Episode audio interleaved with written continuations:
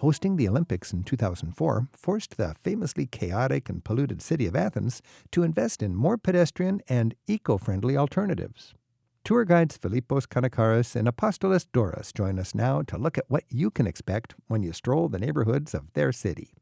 By the way, we recorded this conversation before the pandemic shut down international borders. Thank you very much.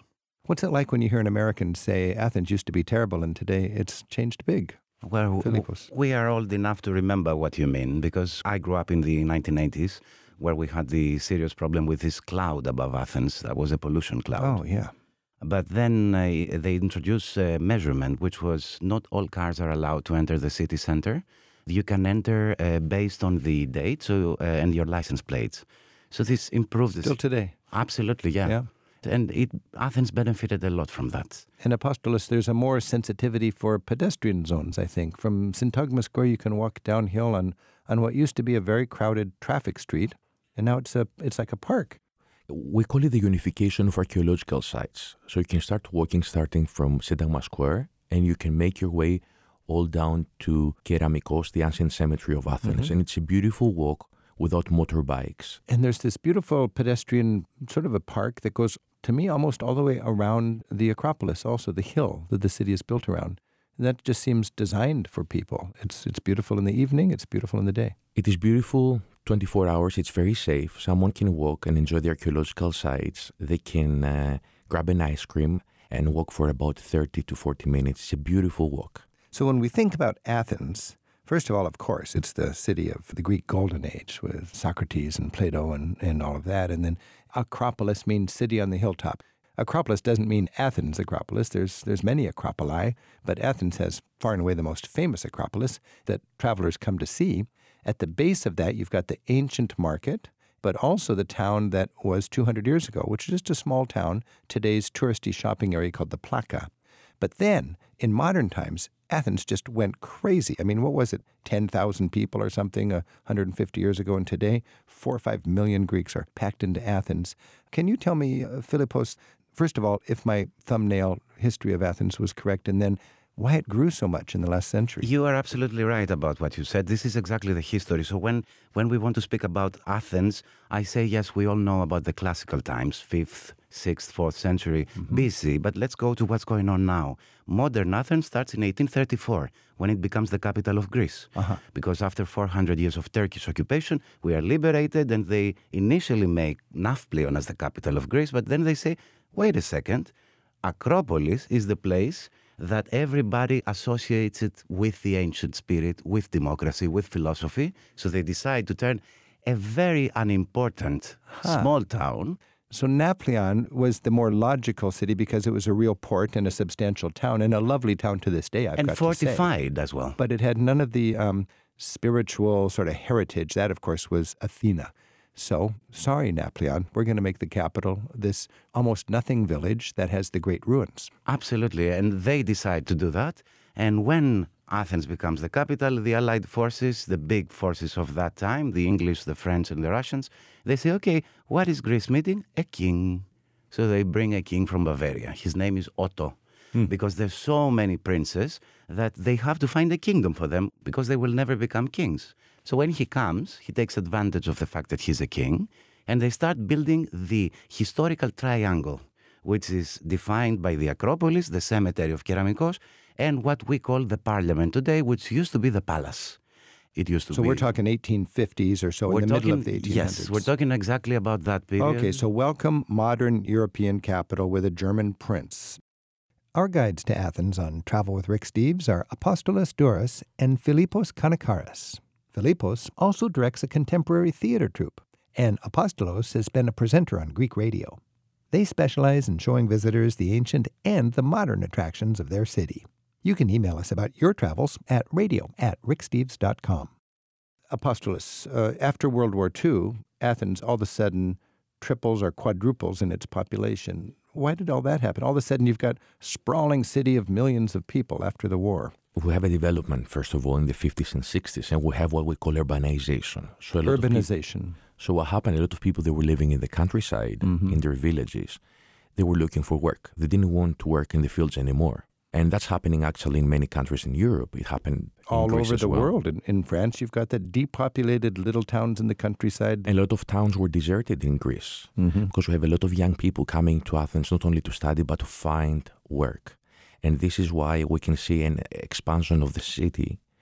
And suddenly we have today four, four and a half million people living. In the city. So when you stand on the Acropolis, you can almost see half of all the people in the entire country you have one of the most amazing views when you're up at the Acropolis. And, and now it's not going to be clouded in smog because you've done some serious work, taken care of your pollution. Now, I remember Athens was still pretty crazy and, and struggling and, and rough edged, but in 2004, you guys had the Olympics. Philippos, how was that uh, sort of a turning point? What's the heritage of the 2004 Olympics? I would say the main thing that has to do with us and the, by saying us, I mean the Athenians, is the fact that we had the building of the metro, the okay, underground. A big investment at the time. Absolutely, because where Apostolos lives, which is the, the western suburbs of Athens, the only way to access them if you didn't have a car was to get a public transport bus, which meant at best an hour and a half due to the traffic.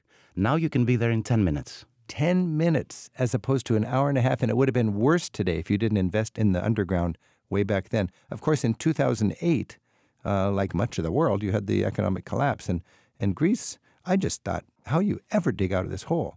Apostolos, how's Greece looking now, considering the very difficult economic realities of the country and its massive debt? It is definitely a challenge. It, it's a very complicated issue, the crisis, to be able to analyze it now. But what I would like to say is like a lot of young people, they come together and they open small businesses in the city center. Uh-huh.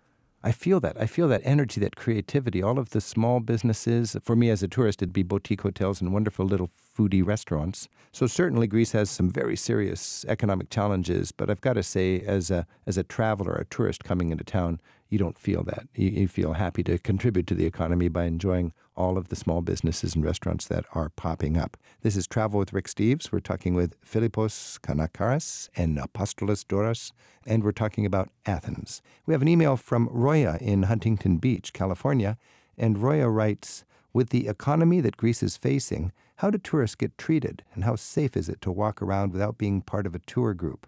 So, a very good concern how are tourists treated? Is it safe to walk around alone? Philippos. Let's start with a, with a safety issue. I would say that Greece and Athens, more specifically, despite the financial crisis, I would say that it continues to be one of the safest places in Europe. The crime rate is quite low. Of course, we have some neighborhoods that I wouldn't recommend someone going mm-hmm. late at night, but this applies for every uh, city sure. in the world. It is very safe, and this financial crisis is turning people around when it comes to their mentality. When you visit now, you feel far more welcome, even for us being Greeks and being local Athenians, we witness with our own eyes that when we go to restaurants, cafes, bars, we are treated in a much better place because people value the fact that they have a job that's the feeling I had. I thought restaurants were just happy I stepped in. They're happy there's tourism there. Uh, Apostolos, there's neighborhoods that are so characteristic, and they used to have almost no tourism, but now they're delightfully welcoming to the tourists and lots of great restaurants and shops and activities. What are a couple of neighborhoods we should keep in mind? I can mention three neighborhoods, and these are Keramikos, Gazi, and Psyri. So Keramikos, named after the cemetery there. The ancient cemetery of Athens. And then Gazi, named after the gasworks. The gasworks. G-A-Z-I. The old gasworks. And Psyri, P-S-Y-R-I. Okay, what will we find in these neighborhoods? In, in these neighborhoods, first of all, one is very different to the other. In Psyri, first of all, you can find all these like very small specialized stores. And you can see a lot of little bars and restaurants. They've changed the atmosphere of the city it's a beautiful area. Someone can go for a stroll and enjoy a nice souvlaki or have a Greek pastry. Philippos, if you walked with me through Psyri, what might we be sure to do? I would definitely take you for a nice glass of ouzo in a very nice bar that I go to. And then I'll take you to a place to have fried meatballs, keftedakia, as we call them, yeah? So there's a small taverna that's been around before Psyri became a trendy area. When you sit, you say, seriously? And then you sit down and you have the best fried meatballs you've ever had in your life with a nice glass of retsina, which is the white wine that we make in Greece, which uh, is something special that you will find in this country. And then we would go and just follow interesting people. And you find yourself in a place where, with colorful bottles, or places with really nice music, music you wouldn't expect to hear in a country like Greece, like alternative rock music uh, made somewhere in California. And you could go there and have a nice whiskey. Why not? Yeah? Because Athens is a rather metropolitan city. And that's what's important for people to understand that because of all these different people that came the last 50 years in this city, we are now a proper metropolis, a place where you find the most traditional hand in hand with the most contemporary. A proper metropolis. You nailed it because in the old days, when I used to say see it and get out, it was a metropolis, but it didn't have much charm or class. It just wasn't very welcoming. Now you want to sit and savor it and you'll find those magic little moments. Absolutely. Let's finish off with just you're traveling around the United States. When you get home, back to your hometown, Athens, what will you do to just celebrate, yes, I'm home, Apostolos? What I would do, I would uh, go to my local coffee place and have a genuine Greek coffee. A Greek A coffee. double medium Greek coffee with my friends, with my neighborhood friends. So this is something I always think when I go back. And Philippos.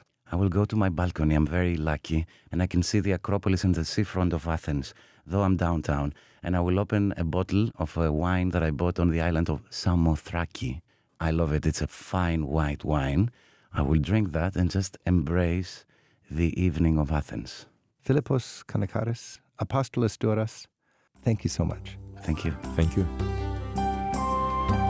Hey, I'm Rick Steves. In my latest book, For the Love of Europe, I share the highlights of a lifetime of exploring Europe. My favorite experiences, sights, and encounters in a hundred essays. If you love Europe too, this is four decades of greatest hits in 400 pages, made to order to stoke your travel dreams. You can order your copy of For the Love of Europe at ricksteves.com.